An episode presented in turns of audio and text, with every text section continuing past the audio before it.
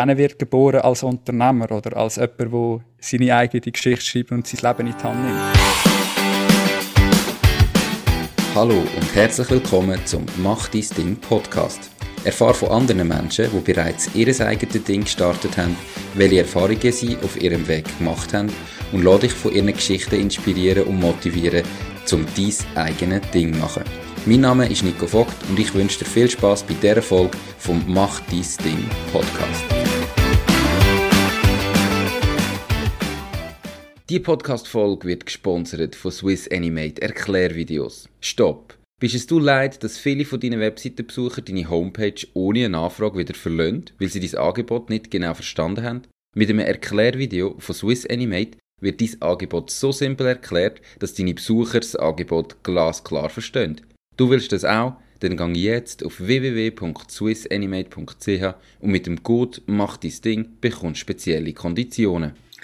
Herzlich willkommen zum heutigen Interview. Mein heutiger Interviewgast ist der Florian Schindler und mit seiner Firma namens Storyflow, die er gemeinsam mit seiner Freundin der Melli hat, produzieren sie Videos und Fotokampagnen für Firmen aus der Schweiz. Sie haben auch zusammen ein Instagram-Profil namens Storyflow. Dort haben sie gut siebentausend Follower und schreiben dort ihre eigene Geschichte. Was ihr wo genau erzählt, ihr gerade selber. Hoi Flo, schön bist du da, wie geht's dir? Hallo Nico, ja, mir geht's tipptopp und selber. Danke, danke, ich kann nicht klagen. Ich freue mich auf ein spannendes Gespräch mit dir. Ähm, erzähl gerade mal, was konkret eben macht ihr jetzt? Also einerseits Insta-Profil, andererseits Videoproduktion. Wie sieht das aus? Genau, das ist, glaube ich, auch für viele von unseren Followern auch ein bisschen schwer zu fassen, weil wir haben auf der einen Seite einfach unser Instagram und auch YouTube, wo wir äh, recht viel von uns zeigen, aus unserem Alltag, von unseren Reisen, von unseren Projekten auch. Und wir haben auf der anderen Seite unsere Firma Storyflow, wo wir ähm, eben verschiedenste äh, Image-Kampagnen machen für Firmen aus der Schweiz, vor allem im Foto- und Videobereich. Ähm, ich glaube, wir sind vor allem bekannt für das, was wir auf Instagram machen. Dort bekommen wir auch die meisten Aufträge rein. Das machen wir jetzt auch schon seit etwa fünf Jahren. Also im zwanzig sechzehn haben wir gestartet damit. Und ich glaube, was uns dort ein bisschen ausmacht, ist, dass wir es halt einfach seit diesen fünf Jahren auf Schweizerdeutsch probieren, so authentisch wie möglich zu erzählen. Halt ein bisschen gegen den Strom von irgendwelchen Influencer-Profilen, die vielleicht immer nur die schönen Seiten vom Leben zeigen. Probieren wir dort halt einfach auch ein bisschen unseren Alltag zu zeigen und mit dem auch andere ein bisschen dazu zu inspirieren, rauszugehen und wie so unser Motto ist, die eigene Geschichte zu schreiben. Perfekt. Ich glaube, gerade Schweizerdeutsch verbindet uns, gell? Mhm. Ähm, dass auch ich von Anfang an gesagt habe, ich möchte den Podcast auf Schweizerdeutsch machen. Und ehrlich bleiben, ähm, das ist mir doch schon mal sehr sympathisch. Du hast gesagt, vor gut fünf Jahren haben wir gestartet. Warum? Also, warum hast du, vielleicht dann auch ihr gemeinsam, aber vor allem du, warum hast du überhaupt gesagt, du wolltest dein eigenes Ding machen, anstatt das einfach in einem normalen Angestelltenverhältnis dein Leben ähm, gekämpft hast? Ja, für das muss ich wahrscheinlich ein bisschen ausholen, in die Zeit zurück, wo ich noch angestellt war. Also das war vor allem, also ich habe eine Lehre gemacht als Informatiker im kantonalen Steueramt im Aargau. Also das war eine super Kombination gewesen. Auf der einen Seite Informatiker, auf der anderen Seite eigentlich ein Beamtenjob. Äh, ist in dem Sinne nicht eine schlechte Zeit gewesen, es war einfach sehr langweilig gewesen, weil ich ziemlich unterfordert war und ja, halt als Angestellter irgendwo durch auch Chefs gehabt, die mir zwar freie Hand gegeben haben, aber wo, wo ich gefühlt einfach ewig Zeit hatte, um mein Zeug zu machen und wo ich fast verdummt bin, weil ich einfach nicht gewusst habe, was ich mit dieser Zeit machen soll. Und aus dem heraus habe ich halt wie für mich gesagt, okay, äh, das kann so nicht sein, dass ich irgendwie Tage, wochenlang äh, arbeite und nicht weiss eigentlich am Abend, was ich wirklich gemacht habe. Ich brauche etwas, wo ich wirklich Bock drauf habe und ähm, habe mich dann halt ein bisschen umschauen. Habe, habe, ich weiss noch, das war in der Zeit, wo so die GoPro, also ich glaube die GoPro Hero zwei oder so rausgekommen ist und so die, die Werbe, also ich mag mich noch ganz gut an die Werbespots erinnern von dieser GoPro dazu mal. Und die haben mich auch irgendwie so gepackt und gesagt, wow, das ist so cool, wenn ich es irgendwann schon schaffe, selber so Videos zu machen, das, das wäre irgendwie mega cool. Ich habe aber bis da, dort auch nie eine Kamera in der Hand gehabt. Ähm, ich habe dort äh, wirklich erst spät dazugekommen. Und habe einfach gewusst, ich werde mich umorientieren und hatte dann das Glück gehabt, dass ich durfte, äh, ein Coaching machen, also auch noch vom, vom im Beruf her, haben sie gesagt, hey, look, sie sponsern mir sozusagen so ein Berufscoaching und Das war wirklich eine coole Sache. Dort konnte ich mal so ein bisschen meine Stärken und Schwächen evaluieren. Ich habe gemerkt, was ich so für ein Lerntyp bin. Also, ich habe dann irgendwie für so Sachen gemerkt, wie ich kann nicht einfach lernen, weil es oder etwas mir aneignet, nur wenn mir das gesagt wird oder beauftragt wird, sondern es muss mich wirklich einfach von innen aus äh, interessieren, damit ich Motivation habe, um bei etwas dran zu bleiben. Und darum ist für mich klar, ich muss auch etwas finden, wo ich, wo ich wirklich dafür brenne. Und in diesem Prozess bin ich dann auf ein Studium gestoßen. Ähm, das gibt es erst seit zweitausendneun. Äh, das ist der Studiengang Multimedia Productions. Den hat es dazumal erst in Chur gegeben, mittlerweile gibt es ihn auch in Bern. Und ähm, ja, bin dann äh, auf das Abend eigentlich drei Jahre studieren äh, als Multimedia-Produzent, wo ich eigentlich den ganzen Umgang eben in der Medienproduktion eigentlich von Grund auf gelehrt habe. Und habe dort innen dann eben auch gemerkt, hey, das Filmen da, und das Fotografieren, das ist wirklich da, was am meisten Spass macht. Und es wäre einfach mega cool, wenn ich aus dem aus irgendwie würde schaffen, mir etwas aufzubauen. Das ist okay. So weit ausgeholt, mal, wie ich eigentlich überhaupt auf die Schiene gekommen bin mit dem Filmen und Fotografieren. Und alles weiter, ich glaube, da wenn wir sonst noch ein bisschen okay. drüber gehen, jetzt nicht alles ein Stück von zehn. Kein Problem. Noch da. Perfekt. Also hast du dann nach der Lehre direkt das Studium angefangen oder hat es einen Moment gegeben, wo du wirklich auch noch als Angestellter ähm, beim Kanton weitergearbeitet hast? Ja, also ich habe noch ein Jahr gearbeitet dort, bin nachher ins Militär und was wahrscheinlich auch sehr prägend war, ist, ich habe nach dem Militär, also ich war dort schon mit der Melli zusammen, wir sind seit wir achtzehn sind zusammen, das ist auch schon elf Jahre her. Und ähm, nach meiner R S haben wir dann äh, das erste Mal in unserem Leben eigentlich eine längere Reise gemacht. Wir sind vier Monate auf Australien mit einem kleinen Campervan, den wir dort gemietet haben. Und dort habe ich eigentlich auch das erste Mal dann so ein bisschen mit der Kamera und so herumspielen. Und als ich dann zurückgekommen bin von dieser Reise, habe ich das Studium angefangen. Okay, cool. Ähm, ja, Camperlife, das ist glaube ich etwas, was euch ein bisschen ähm, begleitet seither, wenn man euren Insta-Kanal zumindest ein bisschen verfolgt. Also, dann hast du das Studium gemacht, ähm, Vollzeit? Genau, Vollzeit. Okay. Und jetzt hast du dann zwar mal ein Studium, aber wegen dem hast du noch keinen Job und bist auch noch nicht selbstständig. Wie ist es denn von dem aus weitergegangen, dass ihr ja heute ein Unternehmen habt, ähm, wo ihr das Ganze anbietet? Äh, was sind so die nächsten Schritte gewesen? Also, das ist, glaube ich, auch irgendwann im Studium entstanden. Einerseits haben wir ähm, schon vom ersten Semester an ganz spannende Gastdozenten gehabt, die wenn ich so heute zurückschaue, wahrscheinlich etwas Gleiches machen wie ich jetzt. Also auch irgendwie irgendeine Produktionsfirma hatten. Und da hatte ich von dort her schon mal Kontakt gehabt zu so Leuten, die das irgendwie geschafft haben. Und ich habe dort noch nicht so darauf abgezielt, hey, mal, ich will unbedingt selbstständig werden. Ich habe gesagt, ich will, ich will Filme machen, ob das jetzt als Angestellter ist oder ob ich das als Freelancer mache, wie auch immer. Ich will einfach können da machen, wo, wo mir Spass macht. Und habe dann aber schon immer wie mehr äh, einfach so ein bisschen Stories verfolgt von Menschen, nicht nur im Studium, sondern vor allem auch von, von Leuten, die ich über YouTube dann kennengelernt habe, die das einfach irgendwie geschafft haben, einfach zusammen mit einer Kamera und in dem, dass sie irgendwie ihr Leben dokumentiert haben, ein Business haben können aufbauen. Also ein konkretes Beispiel, wo vielleicht ein paar, oder ich hoffe, ein paar, die den Podcast hören, auch kennen, ist der Casey Neistat. Das ist in der YouTube-Vlogging-Szene so ein bisschen, der, ein bisschen wie der Godfather oder der, der das Ganze gestartet hat. Und das war auch so ein bisschen der Zeit, wo, wo ich halt, ja, an den habe schauen, wie der irgendwie in New York jeden Tag seine Videos gemacht hat und durch da tausende, Millionen von Leuten wirklich dazu inspiriert hat, vielleicht, hey, man kann eigentlich nur mit einer Kamera, mit dem, dass man seine Geschichte erzählt, irgendetwas machen. Okay, mir, mir sagt der Name nichts, ähm, vielleicht aber ja, der eine oder andere, der zulässt. Ähm, Das heisst, du hast dann ihn auch persönlich kennengelernt oder einfach nur über YouTube? Nein, aber das ist so genau. Also ich habe ihn nicht persönlich kennengelernt, aber das sind eben so Leute, wie ich glaube, wir mittlerweile noch ein bisschen sind. Ähm, durch das, dass man halt fast jeden Tag von sich erzählt, man hat das Gefühl, man kennt die persönlich. Also ich treffe mhm. auch jetzt einmal Leute, die uns halt seit längerem verfolgen. Und wenn sie dann uns gesehen haben, haben sie gesagt, oh, ich habe das Gefühl, ich kenne dich persönlich. Dabei haben wir uns noch nie in echt gesehen. Also hat es, glaube ich, okay. so lassen. Ja.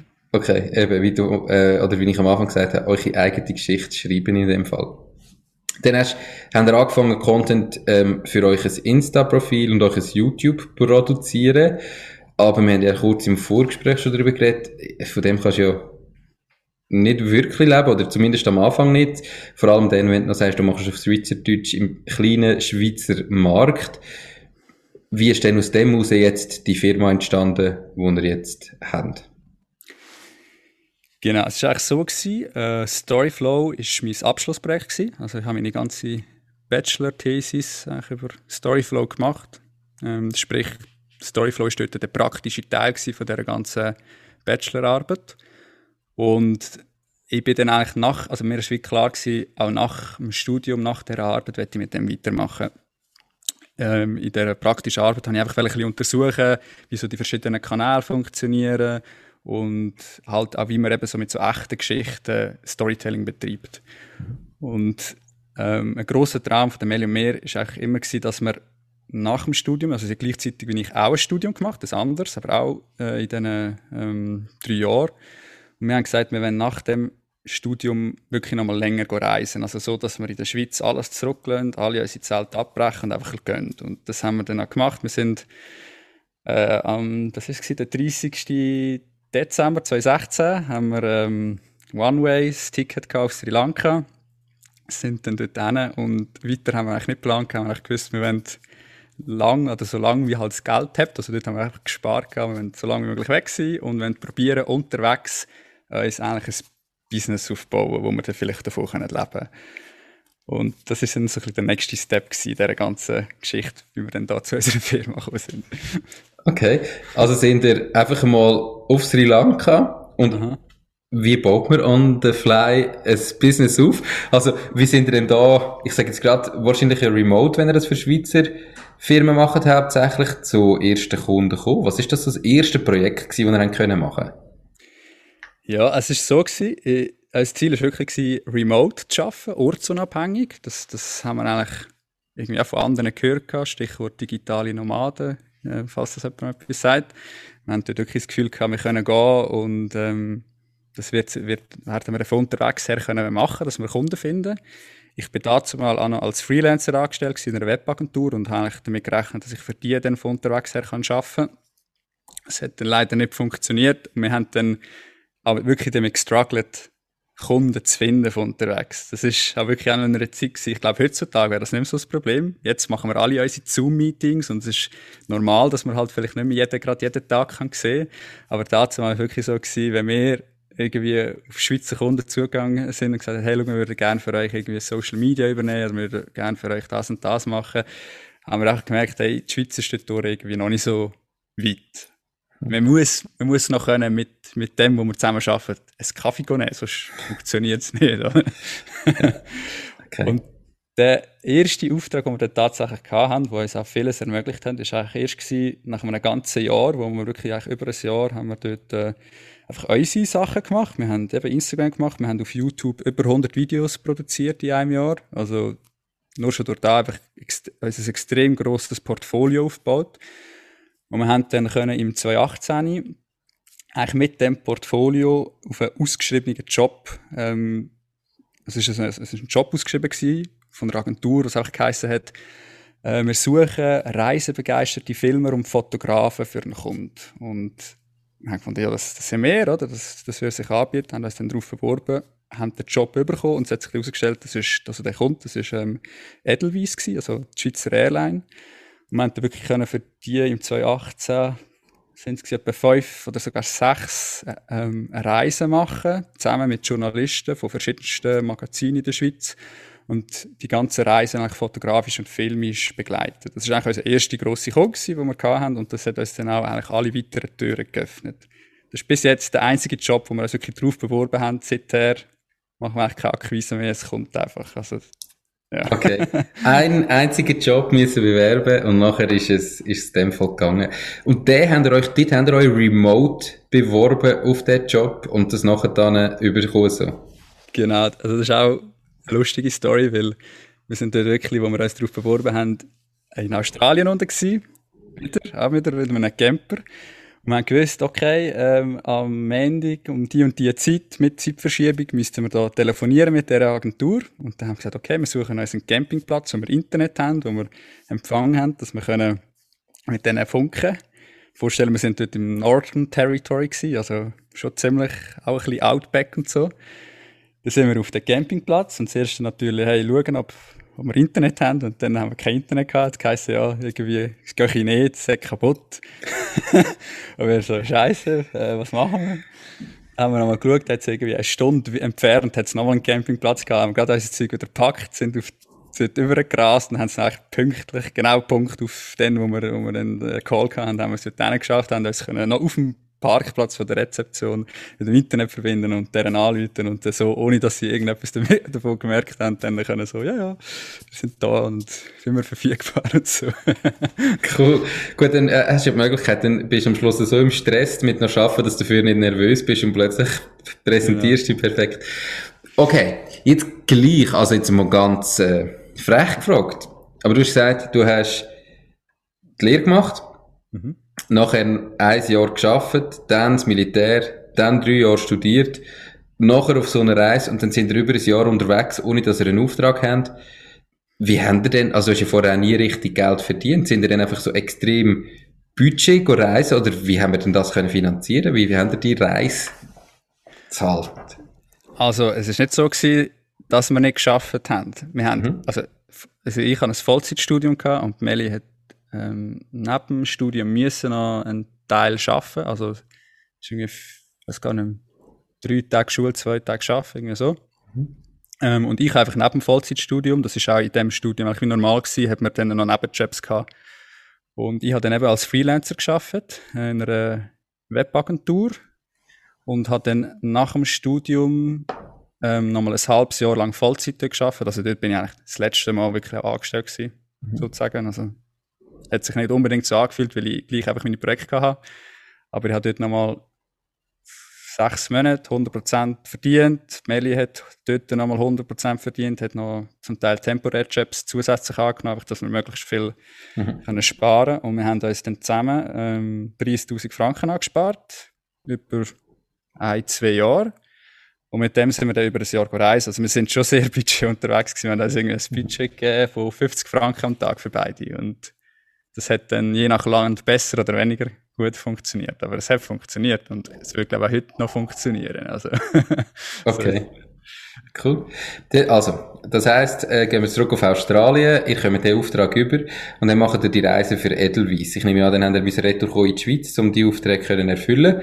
Ähm, Sind ihr nachher dann, wo das abgearbeitet ist, wieder sesshaft wurde in der Schweiz ähm, und sagen jetzt, okay, wir haben jetzt die Reise gehabt, ist cool gewesen und wir machen vielleicht nochmal so Kooperationen, aber sonst bleiben wir in der Schweiz, haben unser Büro.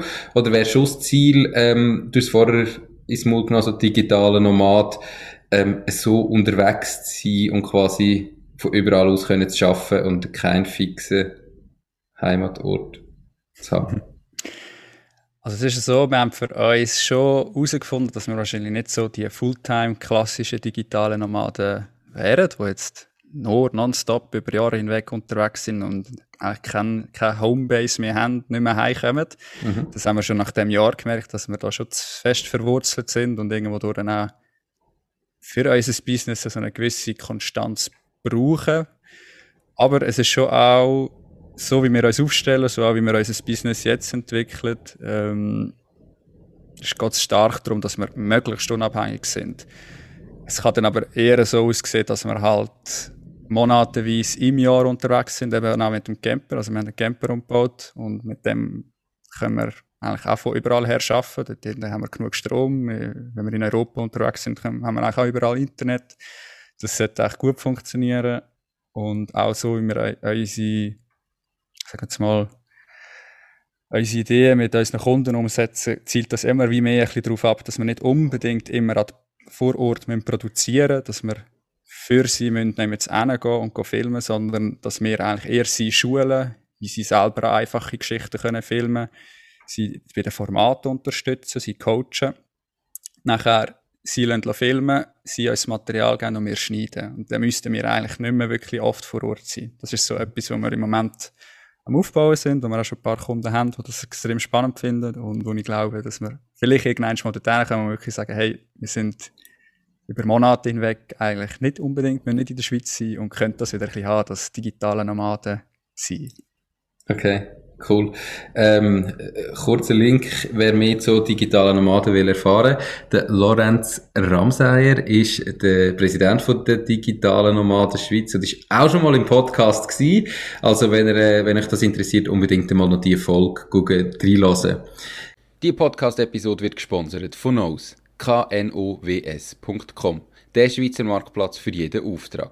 Du findest auf nose Punkt com einfach, sicher und zu einem fairen Preis für jede Aufgabe Menschen, die dich im privaten oder beruflichen Alltag unterstützen können. Genauso kannst du auf nose Jobs erledigen und dein eigenes Einkommen erhöhen. nose schenkt dir übrigens dreissig Franken für deinen ersten Auftrag.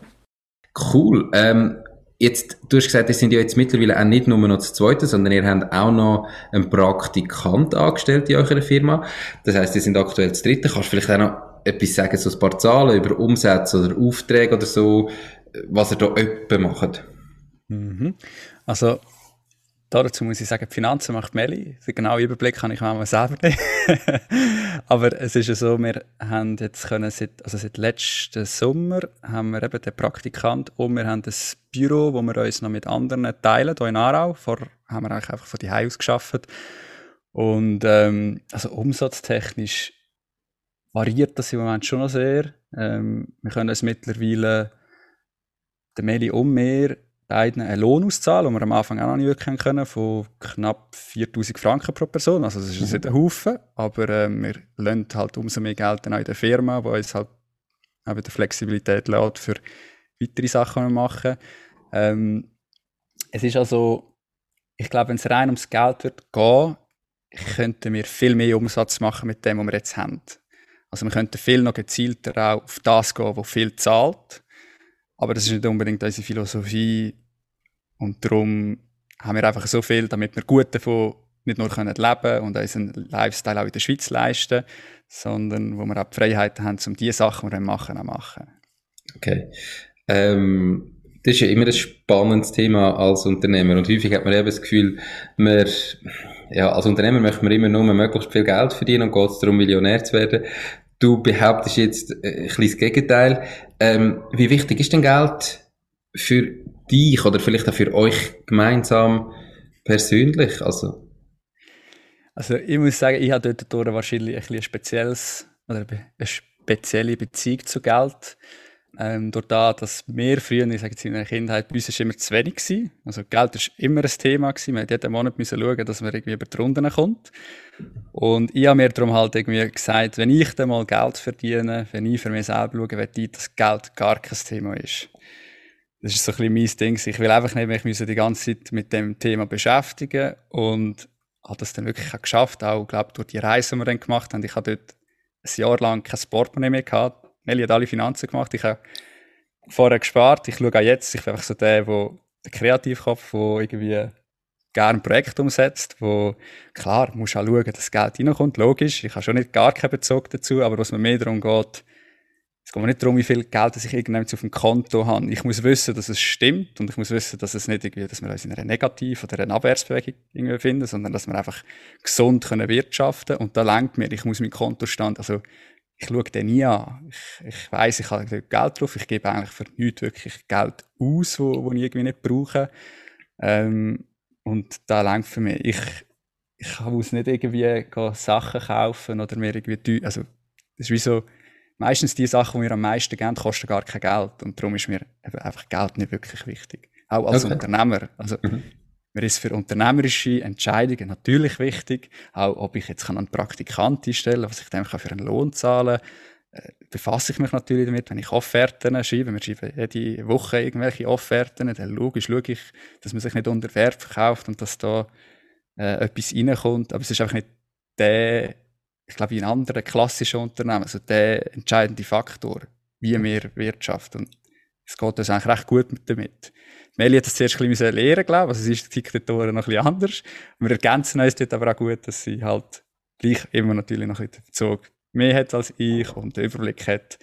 Aber auch sie ist nicht mehr, also wir können das relativ gut so ein bisschen irgendwo durchtrennen, dass wir uns nicht vom Geld so beeinflussen lassen. Ja. Okay. Cool. Ähm, spannend habe ich nur gefunden, wie du eben sagst, ja, vielleicht haben das andere Unternehmer. Und ich bin mir, also das ist mein persönlicher Eindruck, wo jetzt auch schon viele Podcast-Folgen mit Unternehmern gemacht hat und sonst viele Unternehmer kennt. Und natürlich, es muss jeder davon können leben und muss überleben, aber bei den allerwenigsten geht es einfach darum, irgendwie finanzielle Mittel zu maximieren, sondern bei den allermeisten geht es darum, eben das Leben so zu führen, wie es für ihn passt, ähm, selbstbestimmt können durchs Leben gehen, ähm, die eigenen Entscheidungen treffen, und dann muss man davon können leben, und jeder hat auch ein bisschen eine andere ähm, Einstellung, wie viel Geld das es braucht, um davon, um davon zu leben. Kommt vielleicht auch noch darauf an, wie ist die persönliche Situation, hast du noch Familien und so weiter. Aber ich glaube, das ist bei den aller, allermeisten Unternehmern eigentlich nicht der treibende Faktor, darum wollte ich das auch immer ein bisschen rauskitzeln, damit man das einfach sieht. Jetzt, du hast früher mal als Beamter gearbeitet, ähm, dann noch studiert. Wie hat sich dein Leben verändert, seit jetzt ihr wirklich Vollzeit euch das eigene Ding macht? Also, es, ja, ich würde lügen, wenn ich sage, es ist komplett anders. Es ist um hundertachtzig Grad anders wie das Leben, das ich vorher hatte. Ich meine nur schon, ich muss jeden Tag kann ich einfach für mich entscheiden, was ich mache. Wenn ich mich danach fühle, zu arbeiten, dann arbeite ich lang. Dann habe ich Tage, wo ich bis am Abend da bin im Büro. Wenn ich merke, ich bin heute nicht so auf der Höhe, dann äh, gibt es auch mal Tage, wo ich sage, hey, fuck it, ich hocke jetzt irgendwie aufs Velo und gehe eine Runde Bike oder mache sonst irgendetwas. Und das ist halt für mich auch so ein bisschen da, ich sage jetzt so im klassischen nine to five oder eight to five, wie wir bei uns in der Schweiz eher haben, ist es so, du musst auch Stunden abhocken. Und ich finde, das ist irgendwie so, das Prinzip ist mir schon klar, dass das natürlich nicht überall gleich gut funktioniert wie bei unserer Branche, aber schlussendlich finde ich einfach ein, ja, irgendwo durch ein Konzept, das für mich nicht so ganz verhebt. Für mich ist es eher so, hey, wenn du produktiv bist und wenn du schnell schaffst, kannst du ja auch eine Arbeit viel effizienter ausführen. Dann musst du nicht einfach deine Stunden abhocken. Und das hättest doch du können, auch vielleicht motiviert durch das, dass du dann noch immer effizient schaffst, mehr Freiheiten haben. Und das also machen wir auch mehr jetzt so. Wir haben jetzt auf das Jahr haben wir, ähm, zum Beispiel auch entschieden, dass wir nur noch eine Vier-Tage-Woche machen. Ähm, inspiriert durch ein anderes Büro, das es hier in Aarau gibt, das das schon länger so macht und gute Erfahrungen damit gemacht hat. Und wir haben gesagt, hey, das ist doch cool. Wir machen wirklich vier Tage, wo wir in dem Sinne Business haben, und der fünfte Tag ist in dem Sinne frei. Also unser Praktikant ist jetzt auch noch vier Tage da. Mhm. Das ist nicht, dass wir an dem fünften Tag nichts machen, aber äh, wir haben dann wie viel mehr Platz für so, einfach so kreative Projekte oder eben so Ausflüge, die wir machen wollen, wo man nicht irgendwie sonst immer muss schauen, wann gibt man sich die Zeit überhaupt. Mhm. Ja. Darum, also aber das ist völlig anders. Ja. Ja. Okay, aber gerade jetzt auf eurem eigenen Profil, ähm, die tun ja nicht nur vier Tage etwas posten, sondern dort machen ihr ja schon immer regelmäßig etwas, oder, oder ist das so, dass er auch dort nur vier Tage in der Woche Stories postet und Beiträge postet, oder würdest du das einfach nicht als Schaffen bezeichnen? Ja, das ist natürlich ein bisschen schwierig, oder? Weil äh, es vermischt sich extrem viel. Äh, genau, so wie wir irgendwie unser Leben teilen, und auf der anderen Seite ist es auch wieder unser Business, wo, wir, wo dann wieder zurückkommt. Ähm, mit vier Tagen Woche meine ich wirklich mehr so die Der, Bis- der Business-Teil, den wir für andere Firmen machen, wo wir einfach sagen, von Montag bis Donnerstag sind wir für die da, und das, was wir auf Insta und so machen, das ist schon auch oft einfach Hobby, also wenn wir Lust drauf haben. Und wir sind auch weggekommen von dem, dass wir gesagt haben, oh, wir müssen jeden Tag so und so viel oder jede Woche so und so viel Posts und weiss nicht was, weil für uns ist es auch viel gesünder, wenn wir können sagen, okay, wir haben genug Freiraum, dass wir Lust haben, etwas zu machen. Und dann machen wir es eben nicht nur jetzt ein Jahr lang Vollgas und nachher sind wir irgendwie kaputt, sondern wir machen es jetzt schon seit fünf Jahren und wir werden es wahrscheinlich auch noch fünf Jahre machen, weil es uns so in diesem Rhythmus Spass macht, oder? Und gut tut. Weil es ist ja mhm. immer ein bisschen mit Social Media und gerade Instagram, das ist ein zweischneidiges Schwert, oder? Es ist, es kann dir auch das Leben ein bisschen versauen, muss ich sagen. Kennen wir, glaube ich, alle, oder?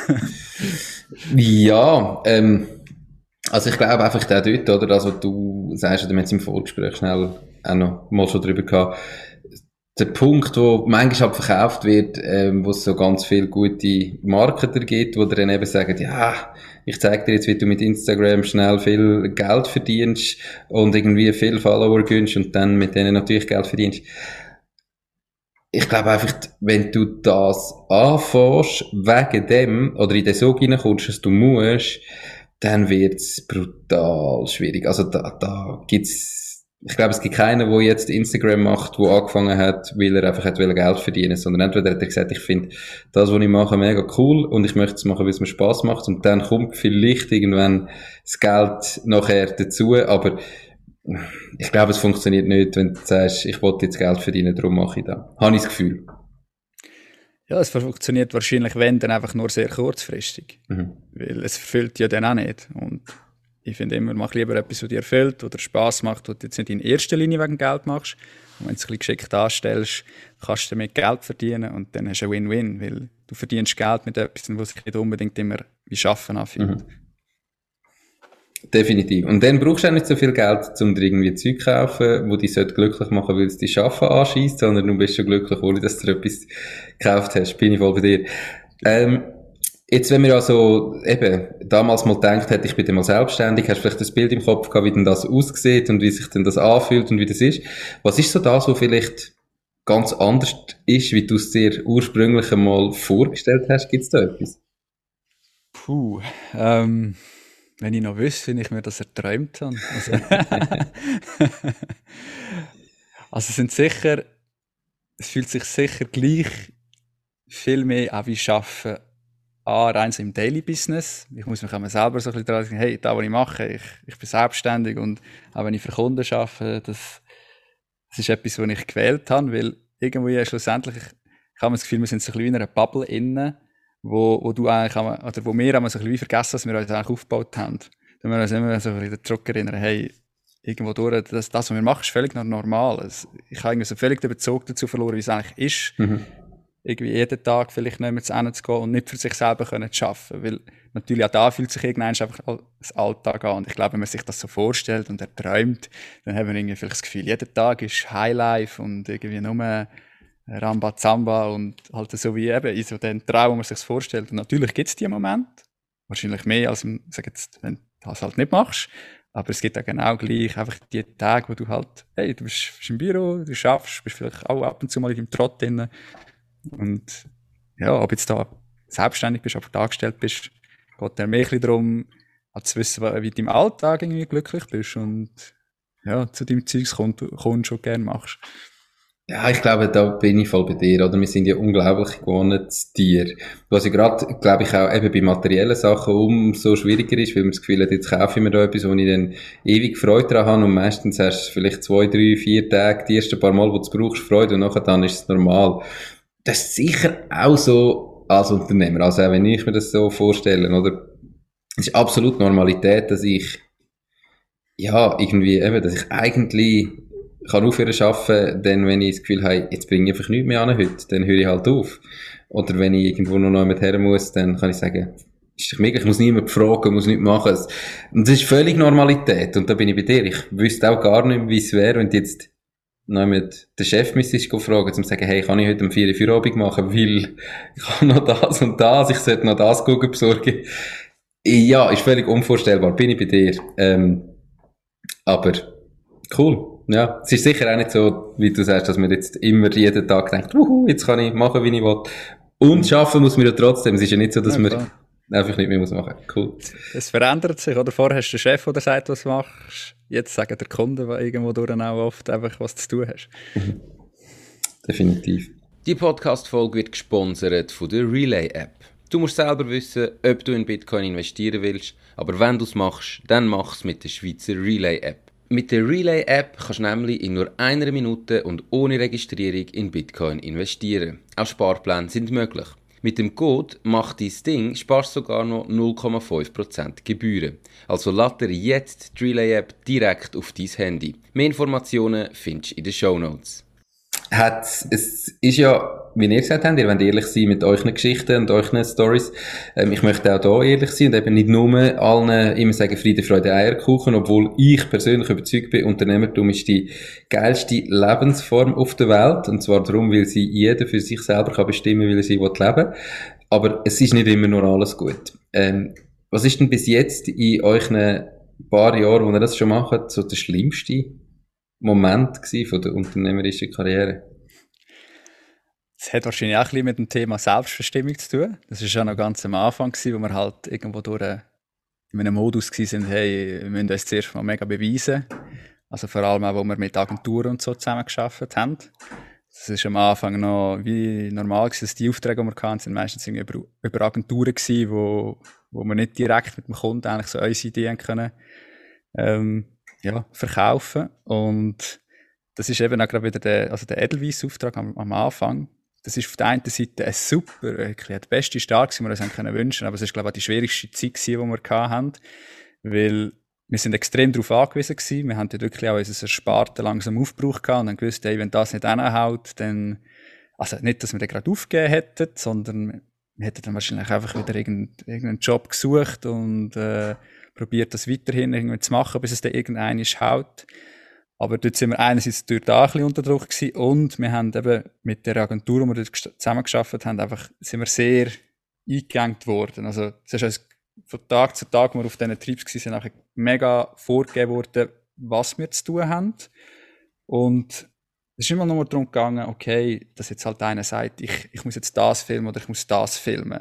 Sondern es ist mehr darum gegangen, es hat keine Sendung genommen. Wir sind dort, also der erste Trip war auf Argentinien, wo sie neu Buenos Aires mit, also als Destination reingenommen haben. Und dann war das so der erste Pressetrip gewesen auf das Buenos Aires. Und dann waren wir eine Woche in dem, äh, Argentinien gewesen. Und wir hatten dort einfach irgendwie einen Tag gehabt. Also, einerseits sind wir in dieser Woche, in einer Woche siebenmal geflogen. Jedes Mal irgendwie am Morgen, am sechs Uhr ist der Flug gegangen, um an die nächste Destination in Argentinien zu kommen. Ein relativ grosses Land, oder?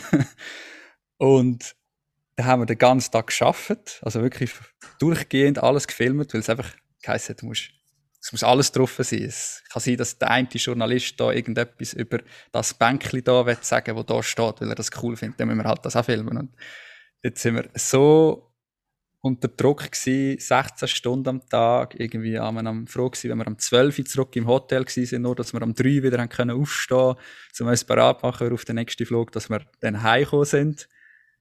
Und gerade krank geworden sind, auch gerade flach gelegen sind. Mhm. Und ich dachte, Scheiße, es ist, also so haben wir uns, ehrlich gesagt, Selbstständigkeit oder so, das Schaffen ja auch nicht vorgestellt. Dass du dann zwar an coole Orte kannst, wie jetzt das Argentinien, Buenos Aires, aber dass dann einfach kaputt gehst dran. Oder auch Körper wirklich physisch kaputt gehst dran. Und wir hatten ein paar von diesen Trips gehabt und neben dem, dass es anstrengend war, wir sind auch wirklich eine schlechte Zahl gewesen. Wir haben dort einfach, hey, froh gewesen, dass wir ihn bekommen haben. Völlig unter Wert verkauft. Also, ein Bruchteil von dem, was wir jetzt irgendwie würden verdienen, für das, dass wir irgendwie fast einen Monat lang das zweite hundert Prozent gearbeitet haben, gerade knapp über die Runden gekommen. Und das ist, glaube ich, schon ein bisschen so ein Tiefpunkt gewesen, wo wir uns wirklich überlegen, hey, ist das da, wo wir wirklich wollen? Und es ist dann auch zum Glück dann so gekommen, dass wir den Luxus hatten und können sagen, hey, wir verzichten jetzt lieber auf weitere Aufträge, weil wir schon andere Kunden dann gewonnen haben, mhm. die uns mehr Freiheiten gegeben haben, die wir uns auch besser können verkaufen, besser auch können, also mehr, also wertgerecht für die, die Arbeit, die wir geleistet haben und dann aus dem ein bisschen rausgekommen sind. Es ist, okay. nicht, ist überhaupt nicht, dass ich irgendwie das im Nachhinein nicht würde, wie soll ich sagen, das, das ist eine, das ist eine scheiß Zeit und ich, ich, würd, ich wünschte mir, ich hätte das nicht machen müssen. Ich, ich bin extrem dankbar um die Erfahrung auch, aber es ist extrem schwierig gewesen. Und okay. es hat uns fast, es hat uns fast ein bisschen den Spass genommen in der Arbeit, die wir machen. Ja. Ja. Ja, stellst du dir eigentlich vor, geil, jetzt gehen wir auf, äh, auf Argentinien und, und haben dort eine coole Zeit und nachher kannst du das Land überhaupt nicht geniessen, weil du ja. wirklich keinen Schlaf, immer nur arbeiten, alles machen und, und selber einmal mhm.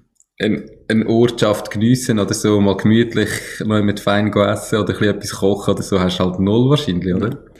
Ja, du kannst dir vorstellen, einer von diesen Trips war auch wieder auf Sri Lanka gewesen. Also dort, wo wir ein Jahr vorher die Reise gestartet haben, wo wir einfach auch gesagt haben, hey, wir, sind, wir machen Slow Travel und wir nehmen uns Zeit, oder? Also mhm. wir haben pro Land dort auf dieser Reise etwa einen Monat Zeit genommen, Minimum. Wir sind nie nicht weniger lang gewesen wie einen Monat.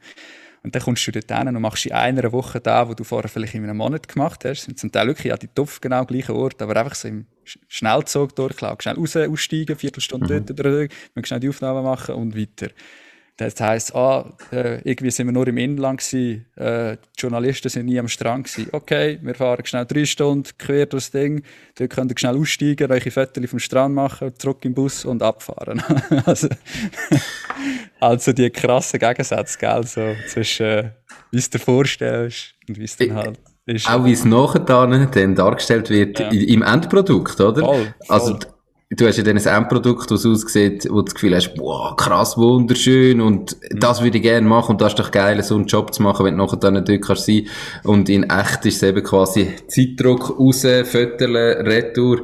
Du kannst in keine Sekunde selber einfach mal den Strand anschauen oder mal noch ein, ein Zecher ins Wasser heben, um noch etwas zu baden, sondern es ist wirklich nur Schaffen.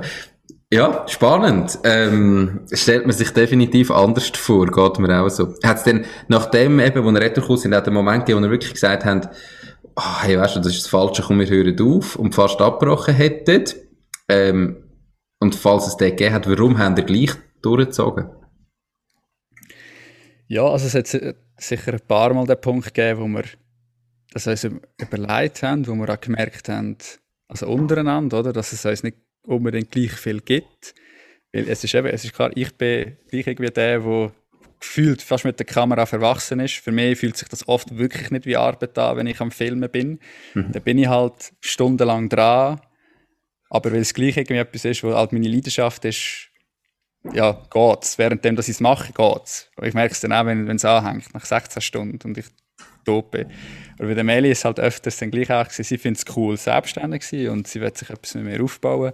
Aber es ist jetzt nicht unbedingt ihre erste Leidenschaft. Sie tut gerne Fotos, sie kann es auch gut, aber ihre Leidenschaft wäre vielleicht noch etwas anderes. Sie mhm. hat auch etwas anderes studiert, sie hat eine Textilfachschule gemacht und hat sich vielleicht auch vorgestellt, dort daraus etwas mal zu machen. Und dann sind wir natürlich schon ein paar Mal Punkte, also, hey, ist das wirklich so, wie wir das wollen, beide wollen? Stimmt das auch für sie?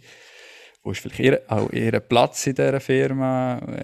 Und wir sind mega froh, also wir haben das sehr gut gefunden jetzt, dass wir wirklich wissen, hey, schau, es gibt die Bereiche im Unternehmen, das ist mein Bereich, dort kann ich walten und schalten, wie ich will.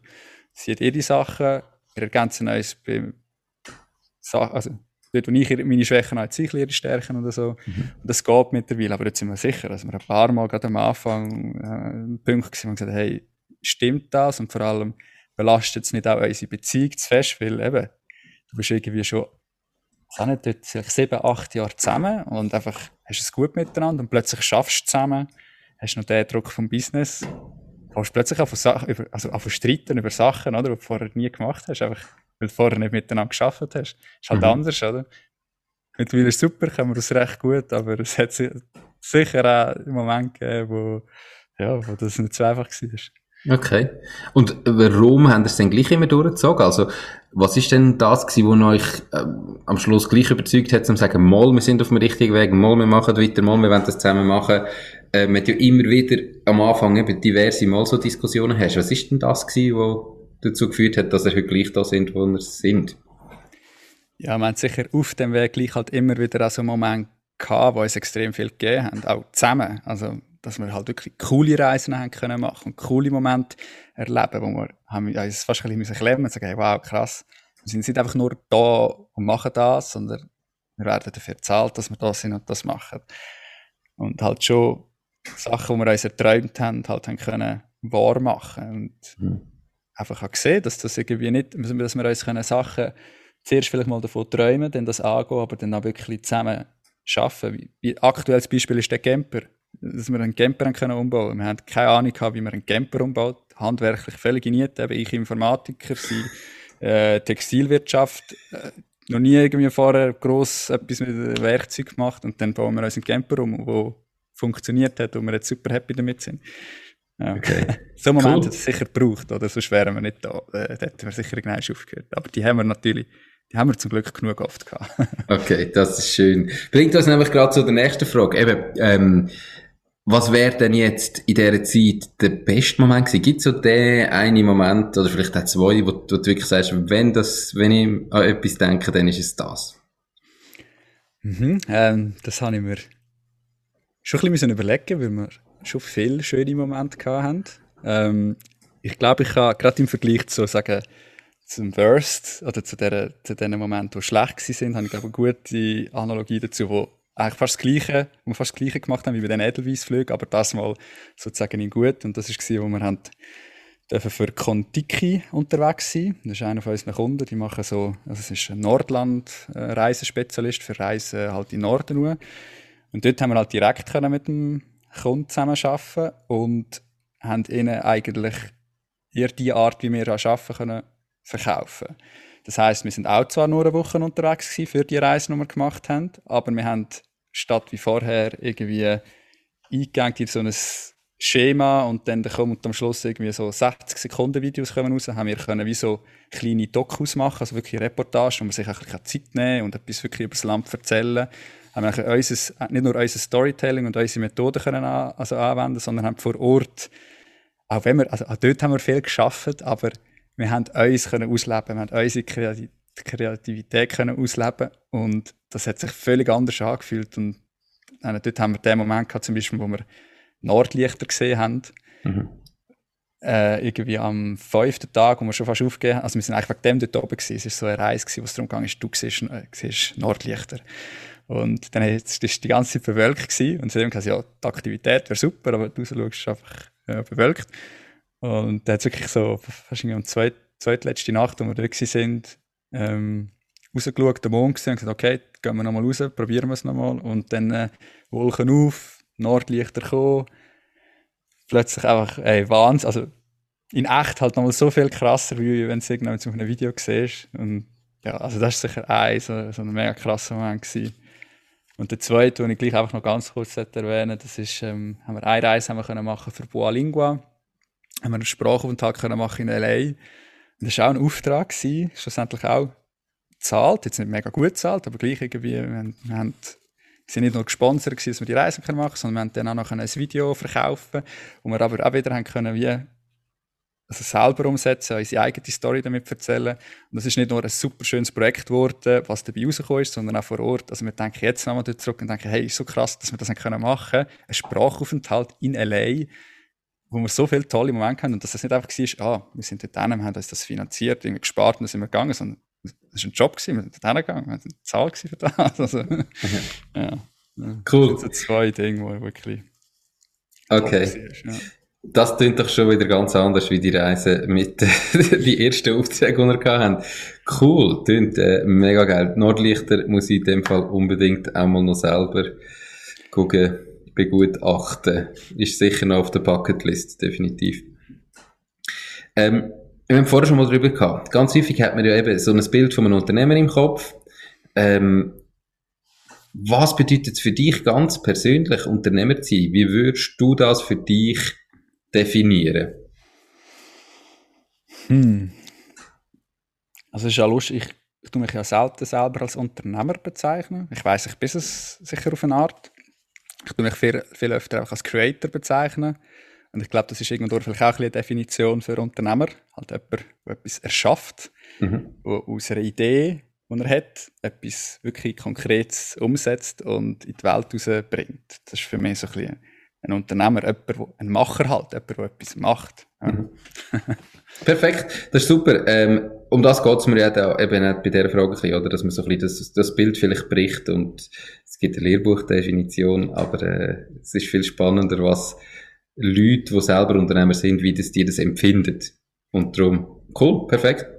Wenn jetzt du sagst, du müsstest heute nochmal starten. Ihr sind damals, äh, ihr landet jetzt gerade in Sri Lanka und ähm, fängt die Reise an. Was hättest du auf dieser Reise bis heute?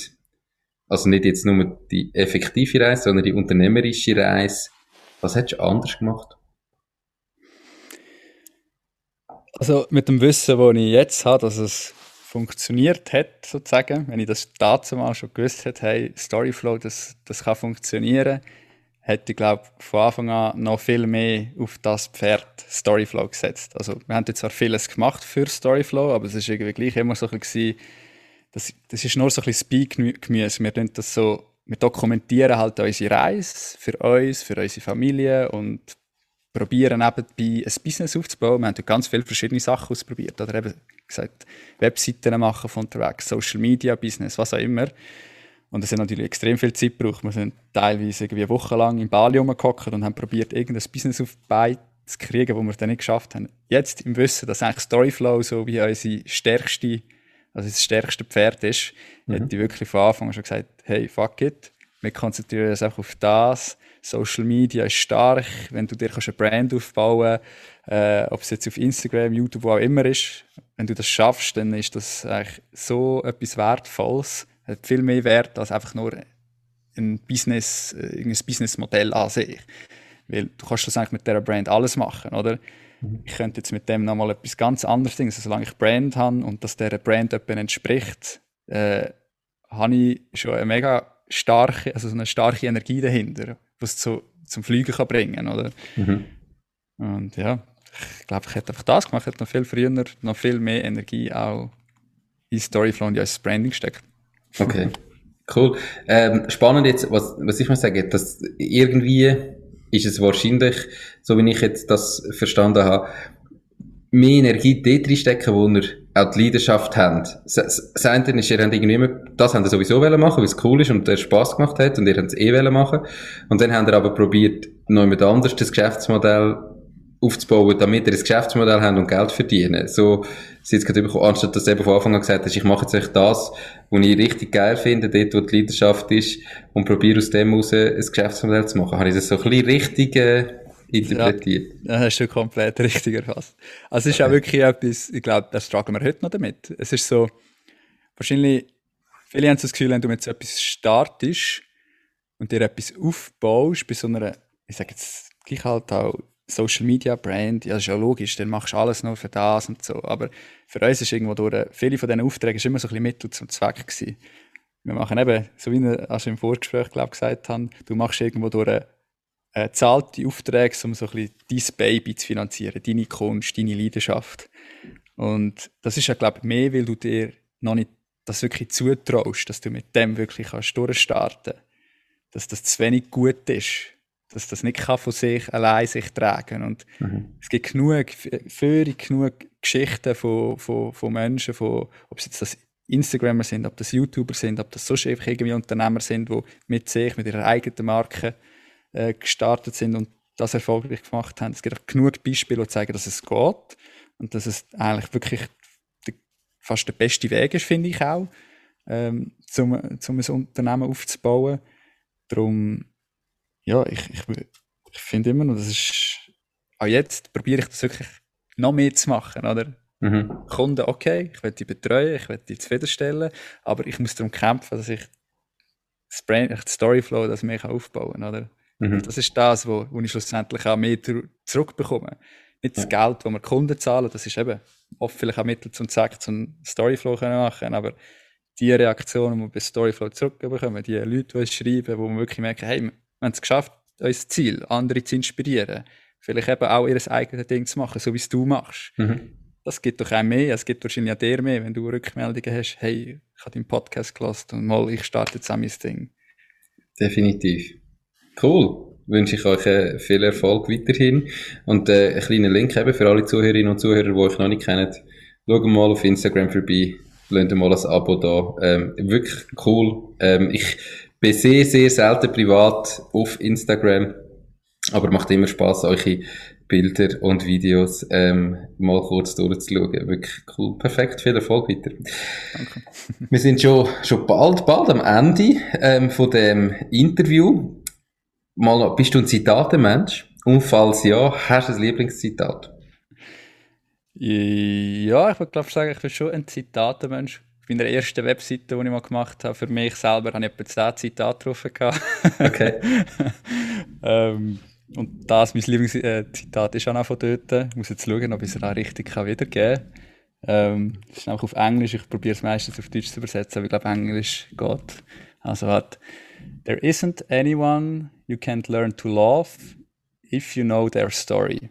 Also, es gibt eigentlich niemanden, den du nicht kannst lernen lieben, sobald du seine Geschichte ge- äh, gehört hast.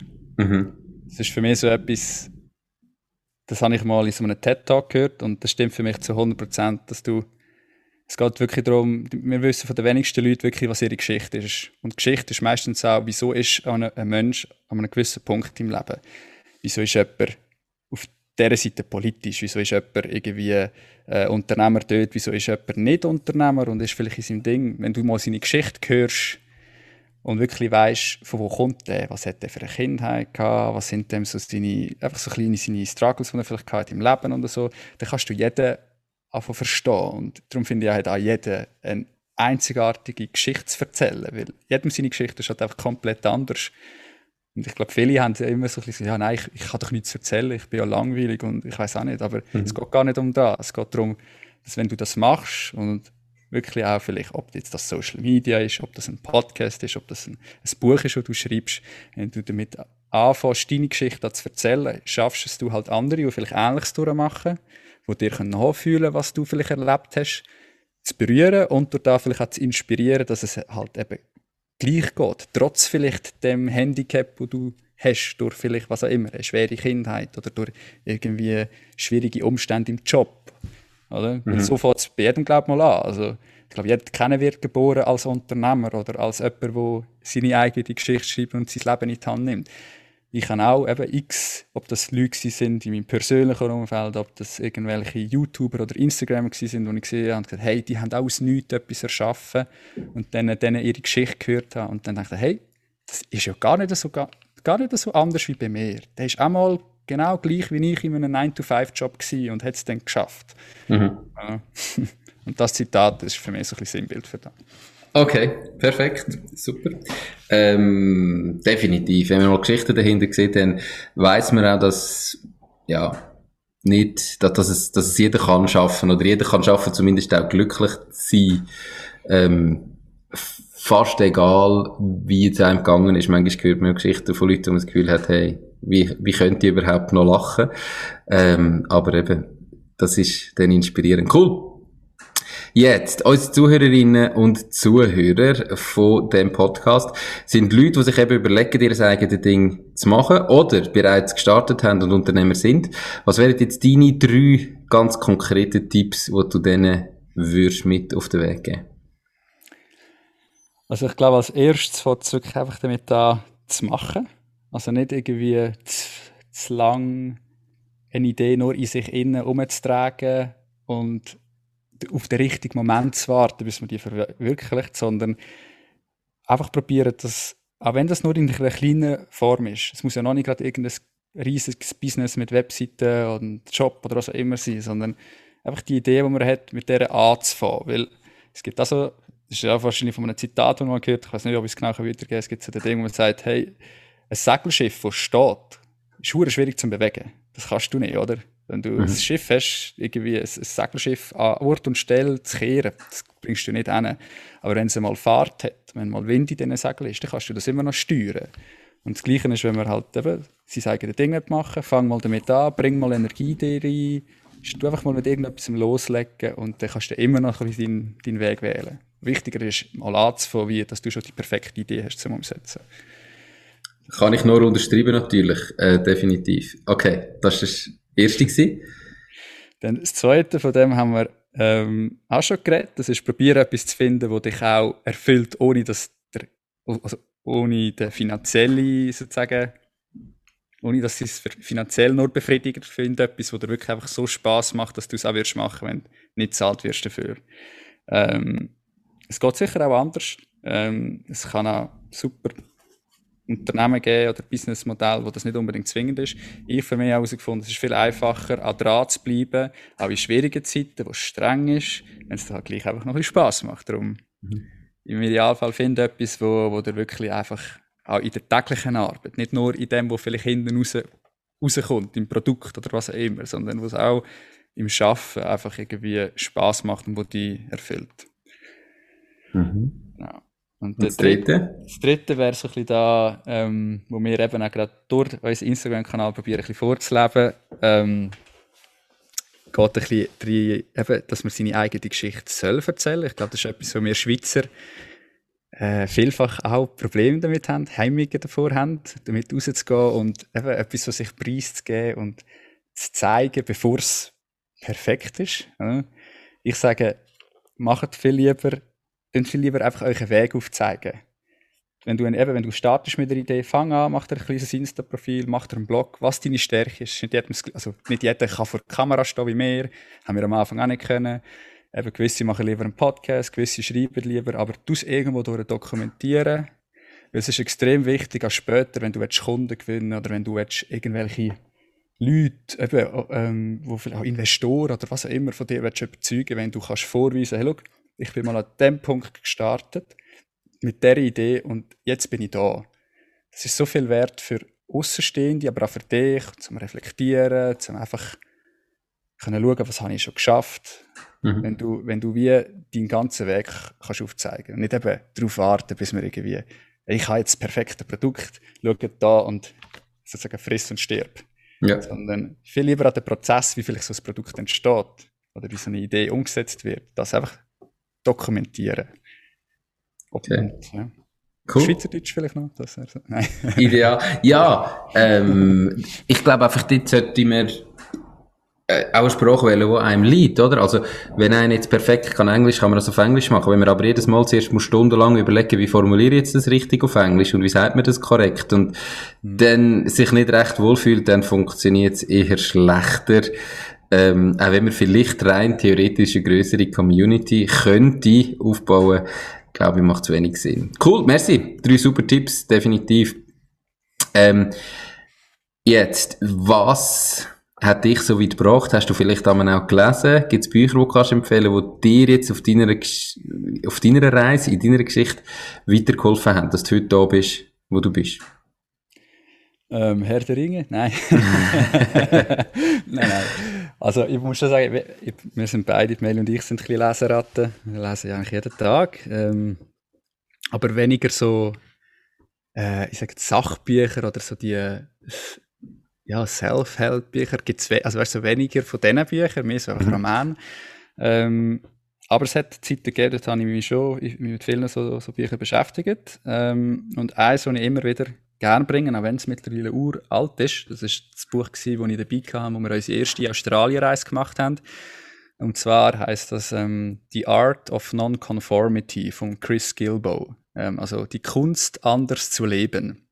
Mhm. Das ist ein Buch von einem amerikanischen Blogger, ähm, wo eigentlich dir aufzeigen soll, wie du das Leben nach deinen eigenen Regeln kannst leben.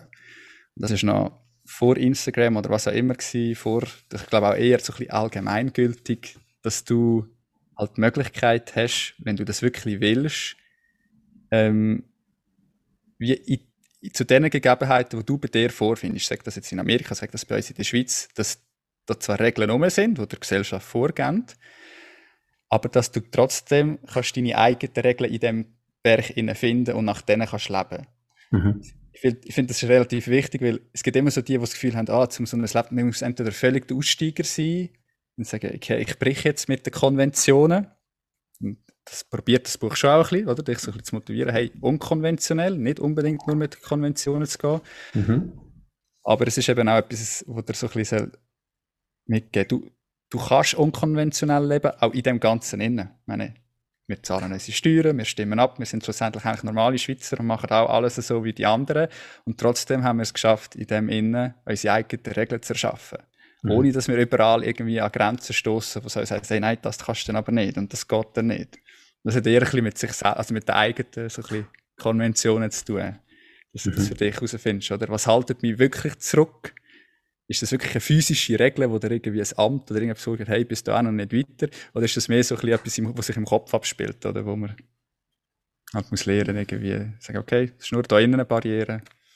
Okay, cool. Ähm, muss ich mir selber den Fall auch mal bestellen. Und das Buch wird natürlich auch verlinkt in den Shownotes und auf der Webseite w w w punkt mach strich dein strich ding punkt c h. Das müsst ihr gar nicht suchen, sondern könnt dort auf den Link klicken und direkt bestellen. Ähm, wir könnten eigentlich auch noch gerade Herr der Ringe folgen, dort in dem Fall verlinken, wenn das deine Lieblingsbücher sind. Cool, perfekt. Ähm, hey, merci viel, viel mal für das ähm, extrem spannende Interview. Ähm, ihr habt wirklich eine mega coole Geschichte und ich bin mir sicher, dass äh, Zuhörerinnen und Zuhörer da ein bisschen haben können inspirieren. Wenn jetzt jemand gesagt hat, der Flo tönt nach einem sympathischen Typ, ich brauche für mein Unternehmen sowieso mal ein Video oder so eine Kampagne, wie und wo kann man dich am besten erreichen? Ja, am besten wahrscheinlich schon äh, über Instagram. Ähm Auch wenn es kann sein, dass dort zum Teil Nachrichtenblitze liegen bleiben, je nachdem wie viele reinkommen, und sonst einfach über hello at storyflow punkt c h. ein Mail schreiben. Perfekt, super. Flo, hast du alles gesagt, was du irgendwie hast loswerden? Oder gibt es irgendetwas, was du jetzt noch unbedingt möchtest den Zuhörerinnen und Zuhörern mit auf den Weg geben? Oh, ich glaube, viel geredet. So muss es sein. Die Folge ist nicht allzu lang geworden, dass die meisten jetzt schon abgeschaltet haben oder schon lange abgeschaltet haben. Nein, Nein ich, äh, ich glaube, es ist gut. Eben, hey, geht einfach raus, macht euch ein Ding oder schreibt euch eigene Geschichte und dann kommt das gut. Perfekt. Danke vielmals, kann ich nur unterschreiben. Merci vielmals für deine Zeit ähm, und ich wünsche dir noch ganz einen schönen Tag. Danke, gleichfalls. Tschüss zusammen. Alles gut, tschüss. Das war es auch schon mit dieser Podcast-Folge. Ich bedanke mich ganz herzlich fürs Zuhören. Ich würde mich außerdem extrem freuen, wenn du auf meine Webseite w w w punkt mach strich dies strich ding punkt c h wirst gehen und dich dort in meinen Newsletter einträgst. Damit kann ich dich über neue Folgen und Themen, die dir helfen, dein eigenes Ding zu starten, informieren. Nochmal danke vielmals fürs Zuhören und bis zur nächsten Folge vom Mach Dies Ding Podcast. In dem Sinn, alles Gute und bis dann, dein Nico.